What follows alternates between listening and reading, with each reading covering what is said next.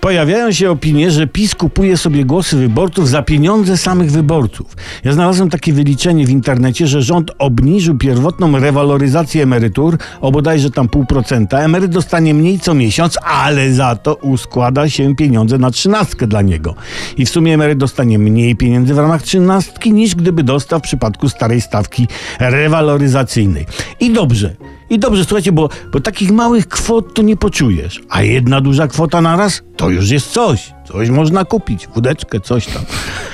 Ale rodzi się pytanie, czy te pieniądze, które rząd ma z naszych podatków, to to są nasze pieniądze? Czy pieniądze rządu i rząd może robić z nimi co chce? To jest taki sam dylemat jak ten z kurzymi jajami.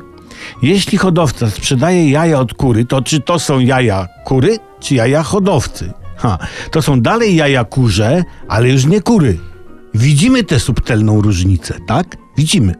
Tak samo pieniądze, które rząd bierze od nas, prawda? To są nadal pieniądze podatnika, ale już nie jego. rząd tu zachowuje się, słuchajcie, jak taki romantyczny rabuś, który napada na ciebie, czyści ci portfel, ale jest noc, więc ci zostawia pieniądze na bilet do domu, na tramwaj. I jesteś bardzo szczęśliwy.